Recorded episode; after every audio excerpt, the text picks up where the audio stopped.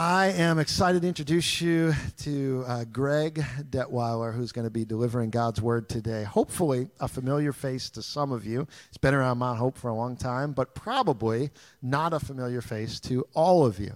Uh, Gregg attends, Gregg and his wife Rita, uh, who is in the first service with us.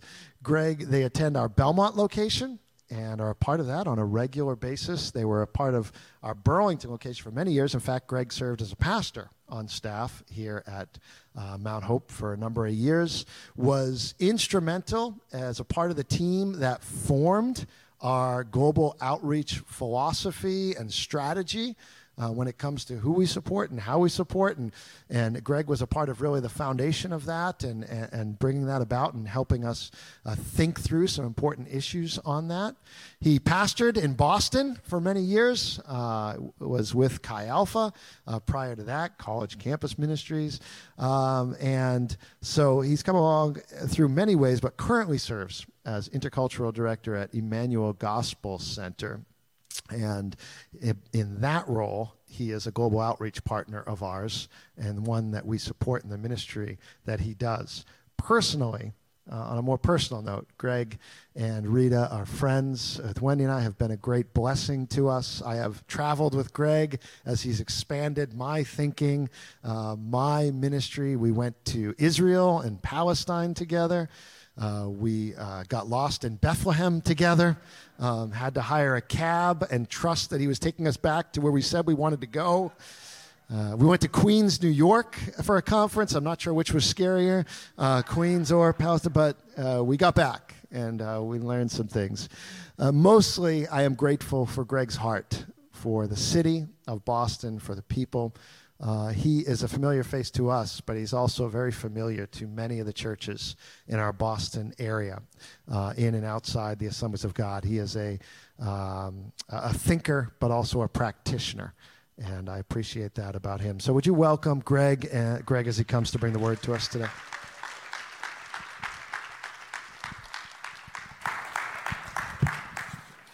Hey, good to be with you guys this morning. Good to be back in Burlington. Thank you, Chuon. Where's Chuon? Chuon, there he is. Thanks for your invitation this year and for Pastor Rick. Uh, good to see old friends and to meet some new ones. Um, let me set this. I want to do something I didn't do last time. I'm going to set a timer so I know uh, we're going to end with a video story, and then when the timer goes off, then somebody could drag me off the stage. So.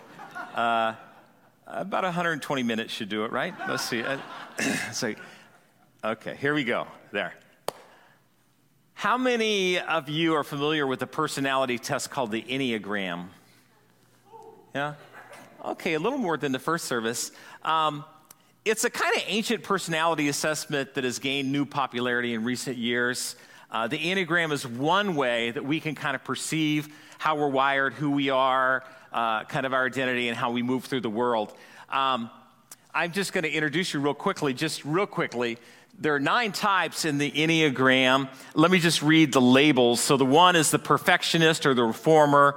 Two is the helper, the giver. Three is the achiever, the performer. Four, the individualist, the romantic. Five, the investigator, the, the observer. Six, the loyalist, the skeptic.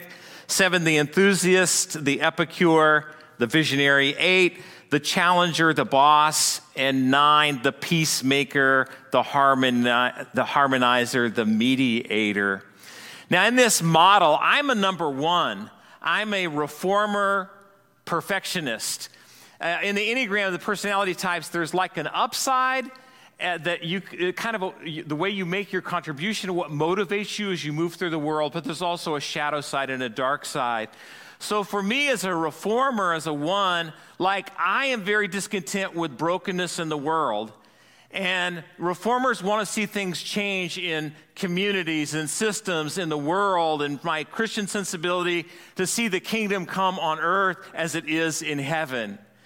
And uh, and but but you know, being a reformer, you don't like the status quo, and so you call it out. There's a little bit of a prophetic bent and ruffling people's feathers. That's a little bit of who I am. Now, interestingly, how these types fit together. My wife is a nine. And notice what a nine is a peacemaker and harmonizer.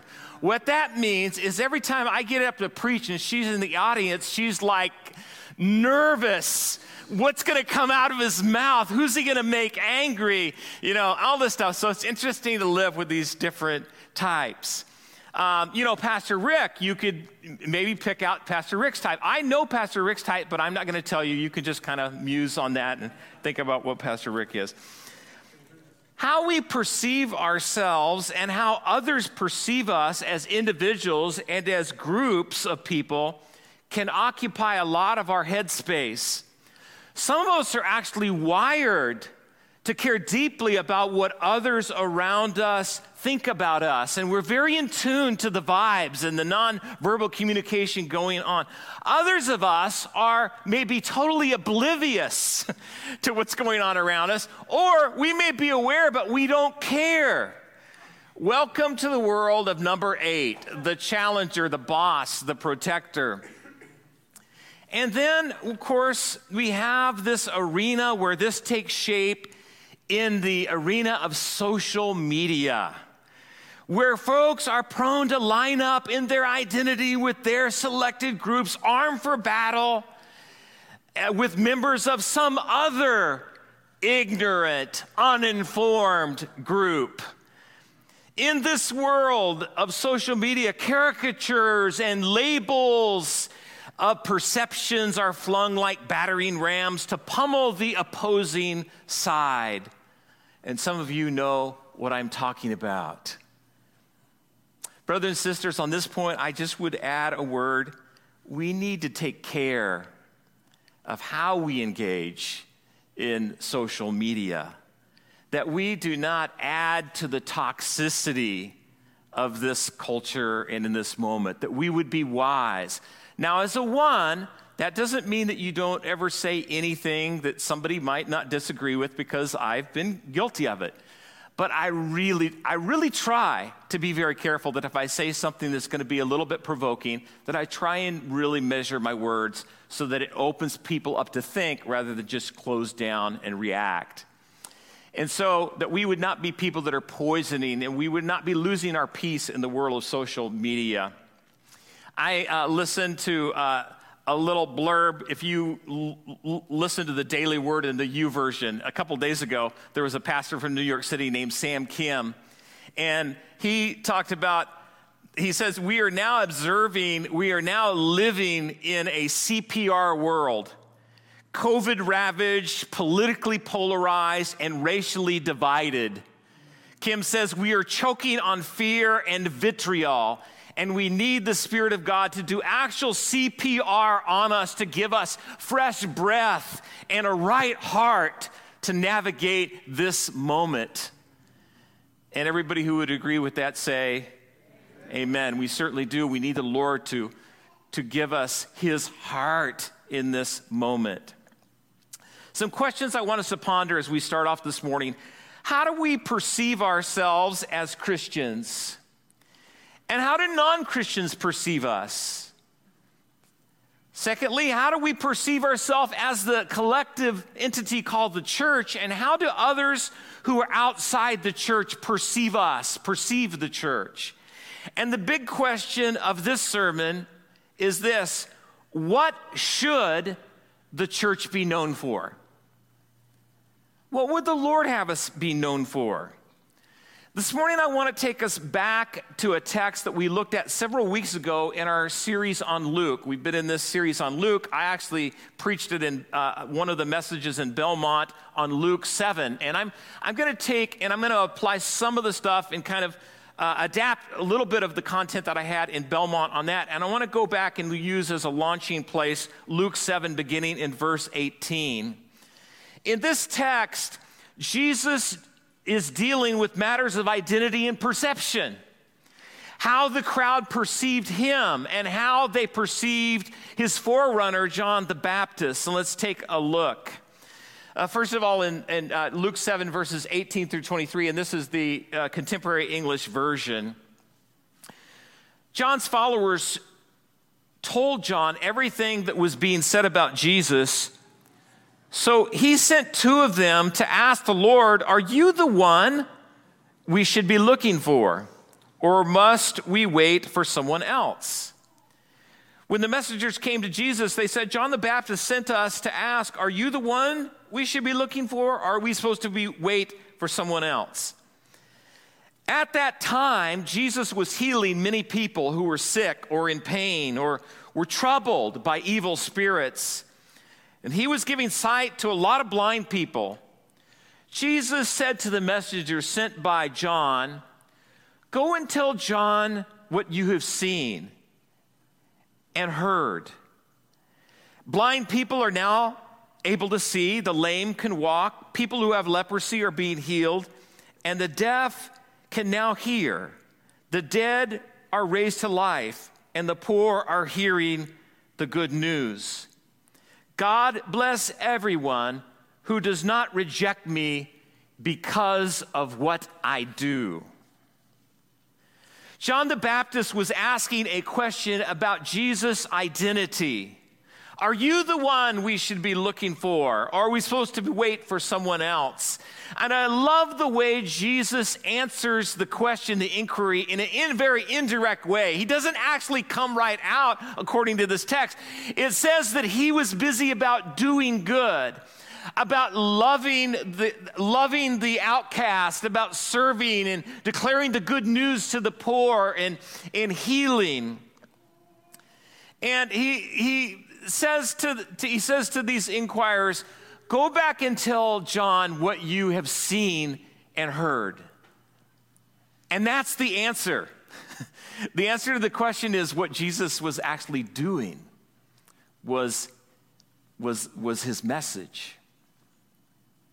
And then just go on down in, in the same passage in Luke and skip past a few verses and let's pick it back up in verses 31 through 35. Jesus shifts the conversation here and he's speaking to the crowd and he says to them, What are you people like? You were inquiring about me and my identity. Now I turn the question back to you. What are you people like? What kind of people are you? And Jesus goes on to provide a direct answer to this question. Says, You're like children sitting in the market and shouting to each other. We played the flute, but you would not dance. We sang a funeral song, but you would not cry. John the Baptist did not go around eating and drinking, and you said John has a demon in him. But because the Son of Man goes around eating and drinking, you say Jesus eats and drinks too much. He's even a friend of tax collectors and sinners. Yet wisdom is shown to be right by what its followers do. Jesus points out here the different perceptions and responses from members of the crowd surrounding John the Baptist's ministry. Some of the crowd responded to John with eagerness and openness and a desire to obey. Others were critical and closed to, uh, to John's ministry and thought he had a demon. Just as then, today, people were and are flip fickle. Some of them like John's style, some of them didn't. Some people like John, uh, Jesus' style, and some people didn't. Even so, today we may be drawn to different styles of ministry.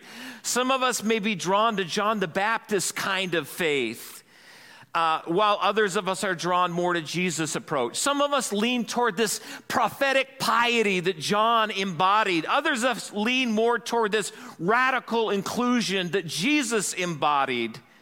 Some of us like the prophetic boldness of John, where we take a stand for righteousness, while others of us prefer the approach of Jesus, who modeled for us a generous, engagement with sinners and outcasts. There isn't necessarily a right or wrong because the truth is God is embodying both truth and, and grace and mercy and all of that. But sometimes, even as the body of Christ, we have internal fights and squabbles within the church over what faithfulness to Christ looks like in this moment in time in our generation. But Jesus delivers the bottom, the bottom line in verse 35 when he says, Yet wisdom is shown to be right by what its followers do. Do you notice the parallel here? John starts this section and he sends his followers to say, Jesus, are you the one? And Jesus' answer was basically, Look at what I'm doing. Then he turns to the crowd and says, Well, what kind of people are you?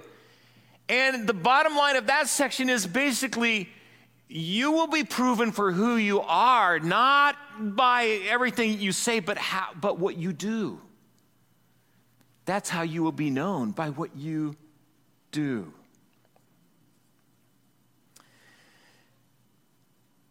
Question for you along this lines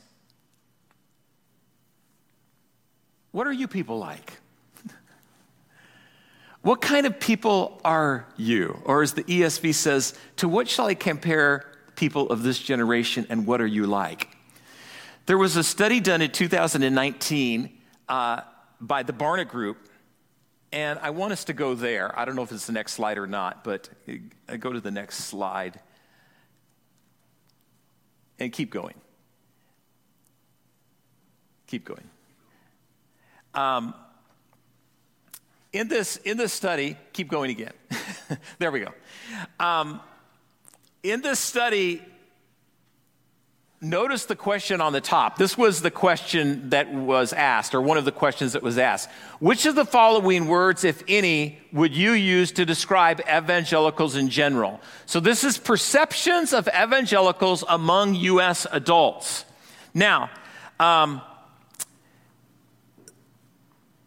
right or wrong, this is the perception of how others perceive us and how we perceive ourselves. And a spoiler alert here there is a big gap between the way evangelicals see themselves and how others see us.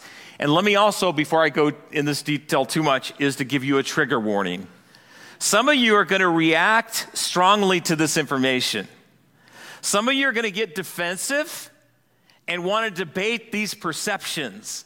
Others of you are going to want to wear the perceptions as a badge of honor.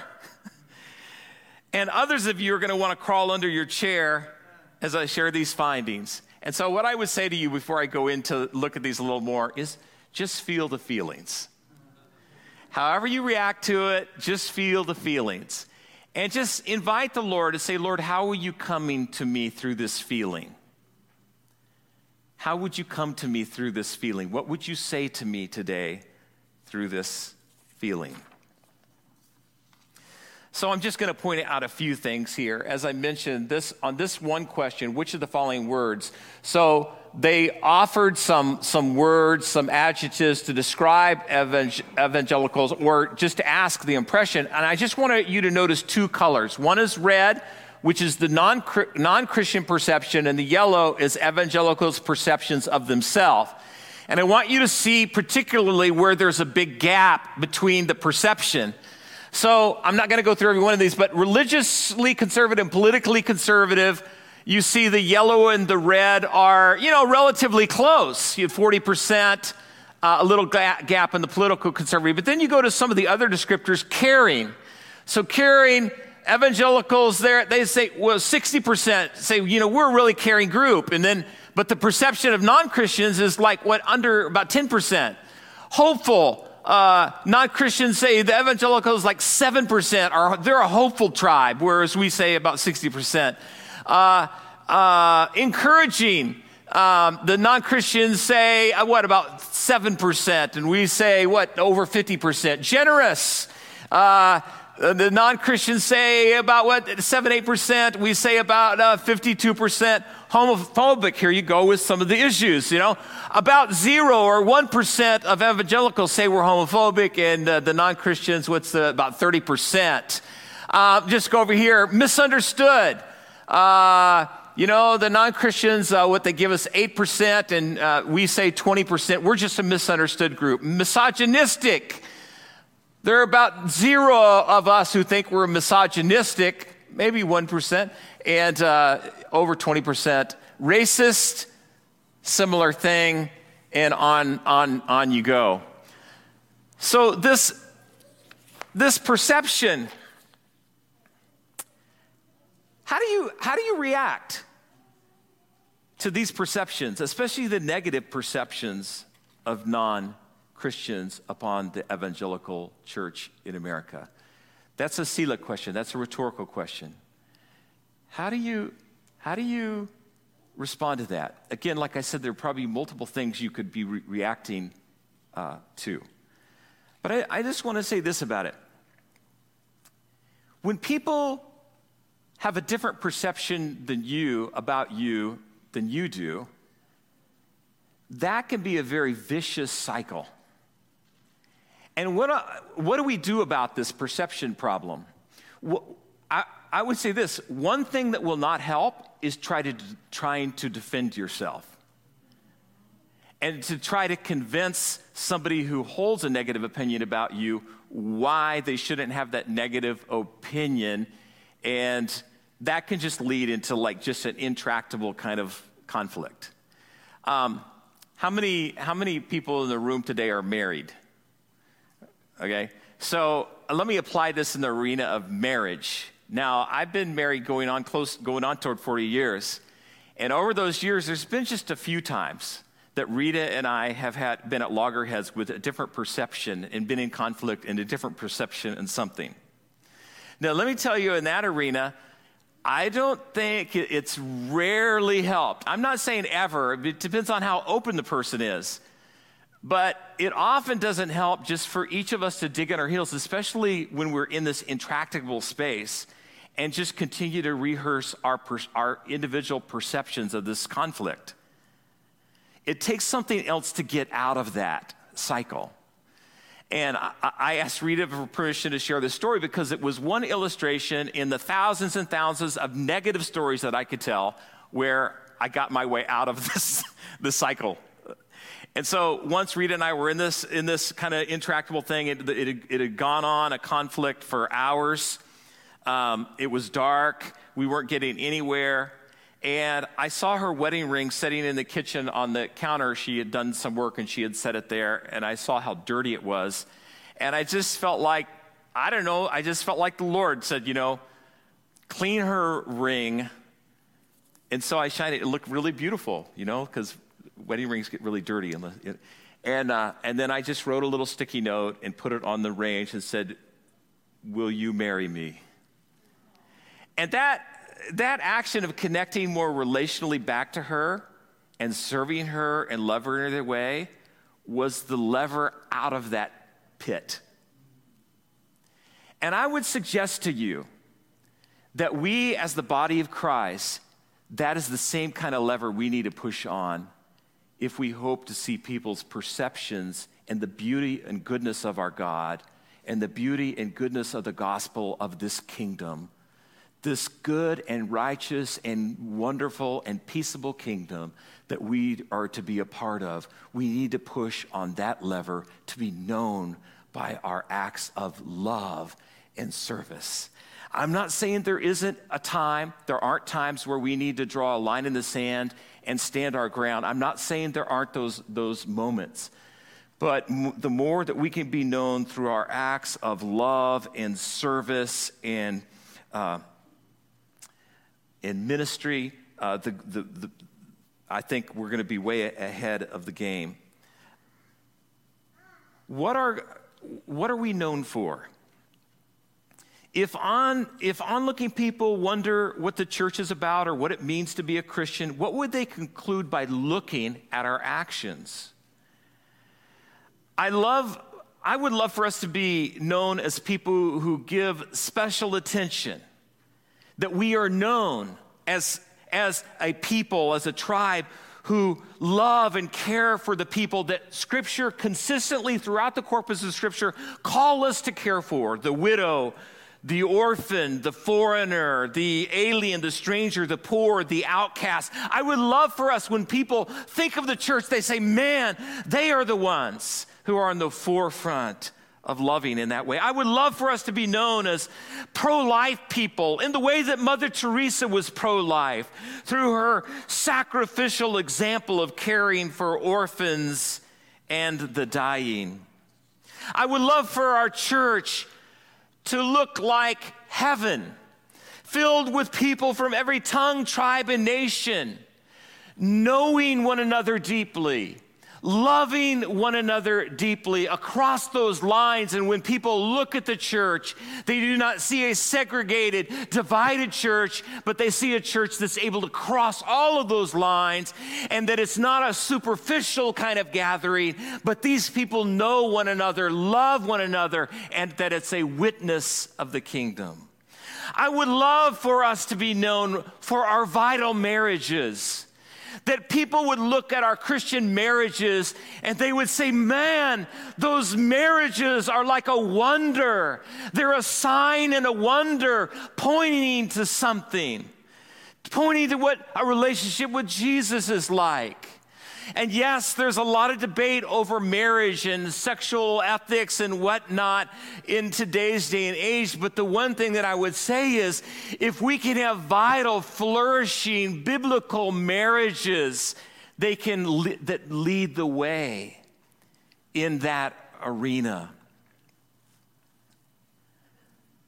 You know, and praise God for where we do where we do have it, even within our own local church context as I thought about this, I thought, where do we see this love? What are some stories, even in our own context? And I thought of Sylvia Anthony. How many of you know Sylvia? Sylvia is a part of our Belmont church, but many of you know her. What Sylvia's like 90, 92. For the past 30 years, she has poured in her resources, and there have been over a thousand mothers, mothers, single mothers who are like either homeless or destitute or domestic abuse, she's taken them into her home with their children.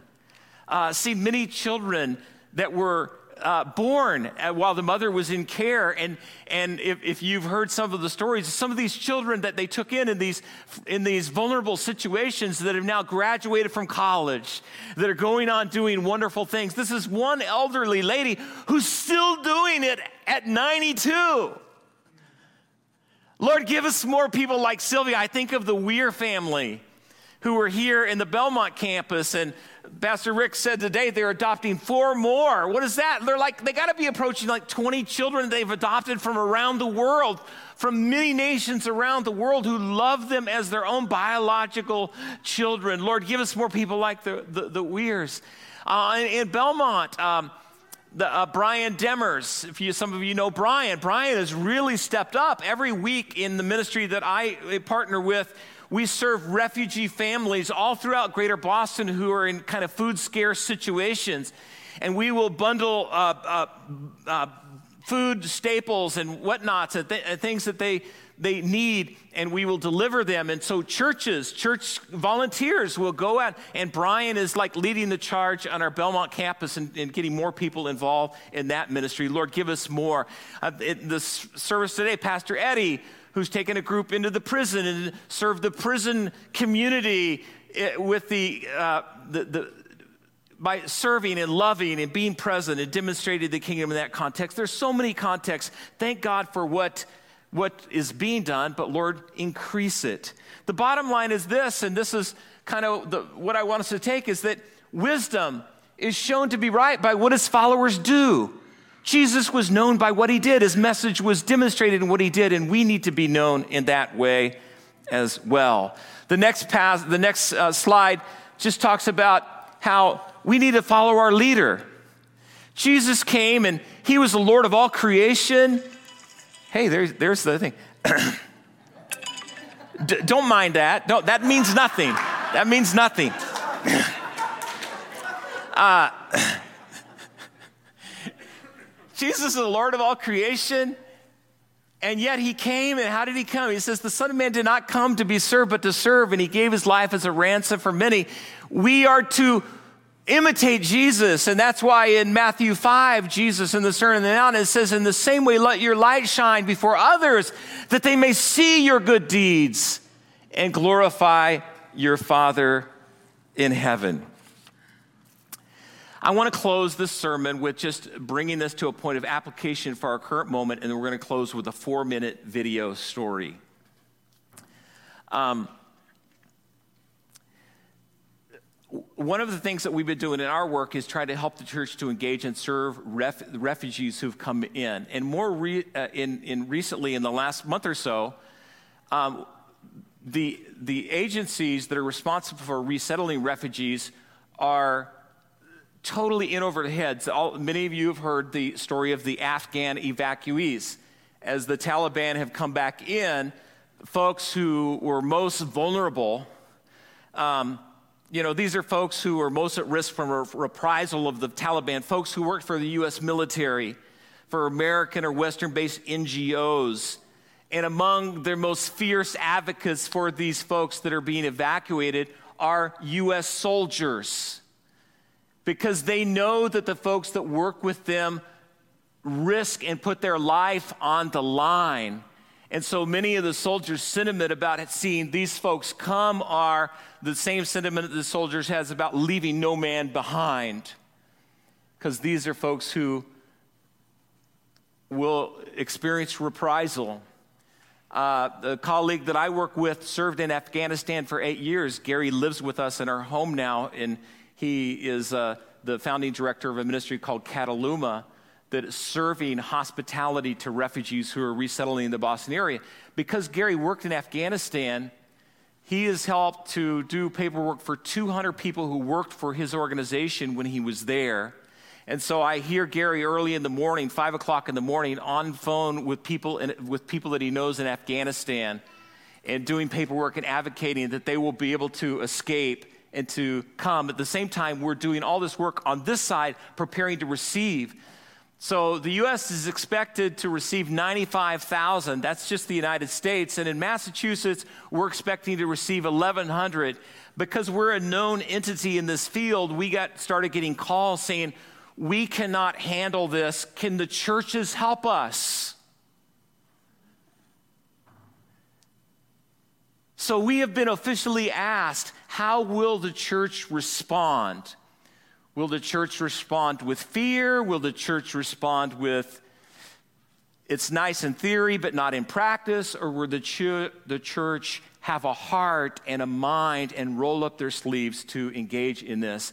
And it's not just the Afghans. The Afghans are like got a lot of press. In this work in refugee, there are those that get the press and those that don't, those that get good press, those that get bad press.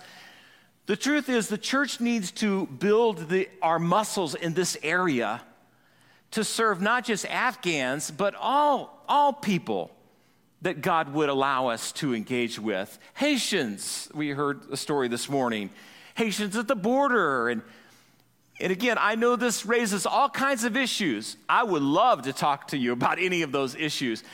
I, we need to let our guidance come from our kingdom identity in terms of how we respond as the primary lens with how we respond to these situations. And so, with the Afghan situation and others, what is the need at the moment? Let me just list for you.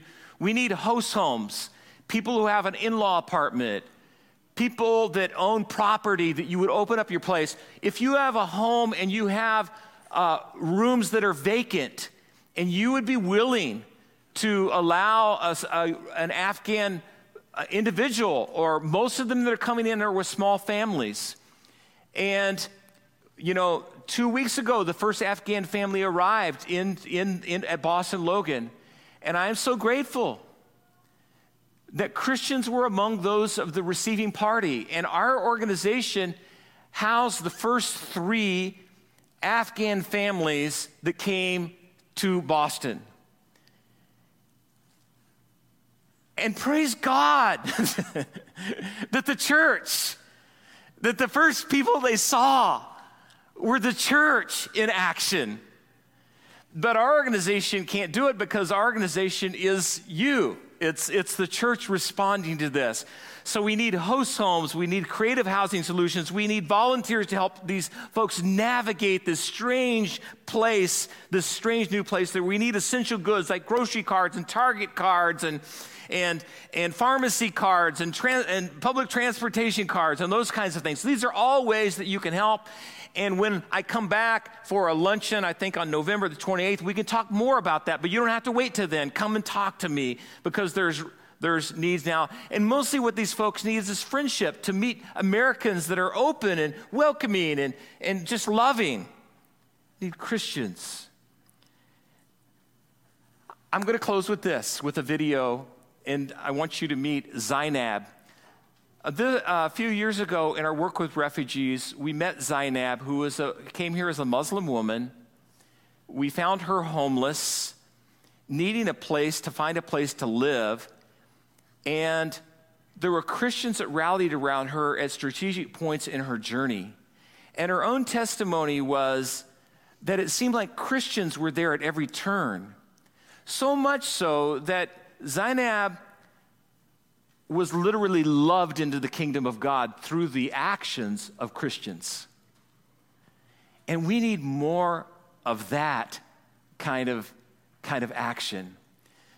I, I would just say this last thing and then we'll shoot the video. Folks who are coming from Afghanistan, just as an example, some of them may be your brothers and sisters in Christ who are fleeing persecution. And they know to stay is a death could be a death sentence. So, how will we receive our brothers and sisters from the minority church in Afghanistan? Will we open our life and home?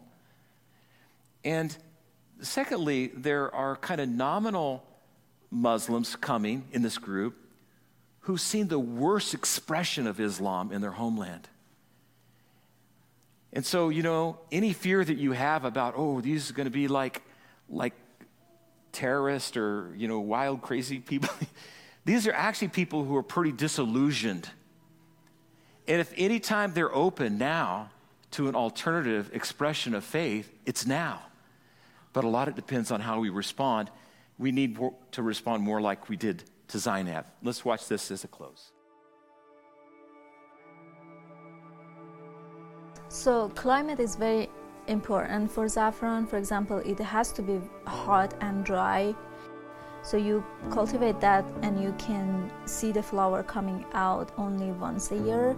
And inside that flower there is threads. So they have to take all those threads by hand and put them aside. Being in a family is the whole thing that you can have in the world, I think. So being apart from your family is the biggest thing that I miss the most. I have heard from my like church friends, from my Christian friends that Jesus, Jesus itself, he was a refugee and he had to go to another place. So as a Christ follower, Jesus mean to me um, love knowing that there is someone who really, really, for real loves you, and no matter what, what you do, he still loves you and he will be with you. And when I came here to United States, that was like the most like, you know, important part because the people like that they have been always helping me, they were like always Christian people and like I came to this point that this is like a religion of love and how beautiful is that like my inside feeling was very different than before and I had that feeling and I had to kind of show it in some way like by going to church or by doing baptism that feeling was a little satisfied like getting a new feeling of like you know coming to Christ or having a new faith. That was very strong that I couldn't, it was beyond my control. Through these two years, American friends, like, they helped me by like coming to me, visiting me, talking to me, hearing my stories, and sometimes helping me finding a shelter, a house to live, and like showing me the way that I can move forward like the way the system works in here is maybe totally different than Afghanistan. So that way they helped me a lot. So by being with me in my struggles.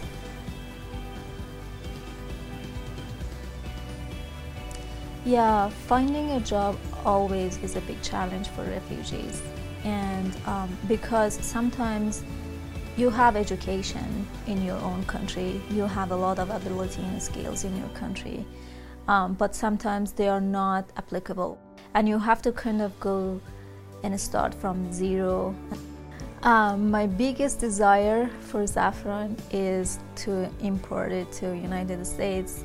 my people are very poor, and that's why they and the climate is very good for both saffron and opium. So that's why um, they are doing the opium. But we have to kind of bring the culture that we can replace that with a better thing like saffron. It's very good for you. It's it has a lot of benefits for you, and I can um, by doing that I can bring a lot of benefits to my country too, like empowering women. We can like doing that. I think the beauty of that is also like they wanna rise again, and there is a beauty coming out of that. All those struggles it's like the saffron flower that we finally get the high quality saffron of it.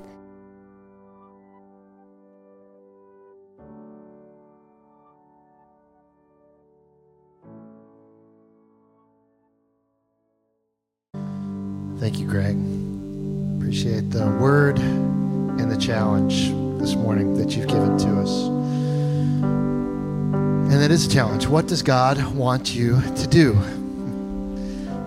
We're known not only to others by what we do. I think if you read, as you read the scriptures, we find out we're known to God by what we do.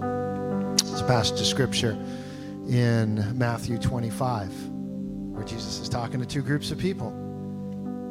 And uh, in one group, he says, You know, I was hungry and you didn't feed me. I was thirsty and you didn't give me a drink. I was in prison. You never visited me. I was naked. You never clothed me and they said, when, did, when, did, when did we do this? When did we do this to you? And he said, As much as you've done it to the least of these, you've done it to me. I don't know you. And he says to another group, he said, when, you, when I was hungry, you fed me. When I was thirsty, you gave me a drink. I was naked, you clothed me. And they said, Well, when did we do this? They said, When you did it to the least of these, you did it to me. And in that story, he's saying that not only are we known to others by what we do, but somehow we're known to God by what we do. It reveals our heart of who we are. And so we've been called this morning, Mount Hope. What, what do you do? What is God calling you to do? So we're going to be talking about these next three weeks, next three Sundays and two weeks as we look at global outreach. Not only what have others been called to do, and what are we called to do in supporting them in their work, but what is God calling us to do? A couple Sundays from now, and I'll be standing before you, and we'll talk about that commitment. We'll say, what is God calling you to do when it comes to prayer, when it comes to possibly going, when it comes to giving, when it comes to doing? We're all part of this mission. God has left us here for a reason, something to do. Uh, this uh, woman in this video, Saeed, lives on, I think she still lives on Gordon Conwell campus, doesn't she? She lives on Gordon Conwell campus up in uh, South Hamilton, Massachusetts. Also on Gordon Conwell campus, uh, seminary up there, there's the J. Christie Wilson Prayer Chapel. J. Christie Wilson was is uh, known as the father of modern Afghan missions. In 1951, he left the United States and was given permission to go into a then closed country to teach. He started um, hospitals. He started uh, ministries to the blind. He started services for, for, for schools and for teaching English. And he brought the gospel with him. I don't know how many people supported J. Christie Wilson. I don't know what kind of support he had when he went over there. But I imagine there were many Christians that were willing to say, Christie Wilson, if you will go to Afghanistan, we will support you. We will give you the money. We'll help you go. We'll, we'll, we'll make it so you can go to Afghanistan and teach, bring them the gospel. I imagine if many of us in this room were there back then and asked that question, we would say, yes, we'll write the check. We'll support you. If you're going to go and show and share the love of Jesus with people who've never heard in Afghanistan, we'll support you. But I wonder uh, what the response would be. Would our response be similar when we say, well, the Afghans are coming to you? You don't have to write the check. You don't have to, you don't have to spend, spend a lot of money to send someone to go. They're coming. Will you show and share the love of Jesus with them in the same way that you would send someone to do it in their own country? Consider that question. Consider what God is calling you to do as we stand and worship and close our service out with this song. Would you do that together now? Lord, lead us. Lord, speak to us. Lord, help us to hear from you and what you're calling us to do. In Jesus' name.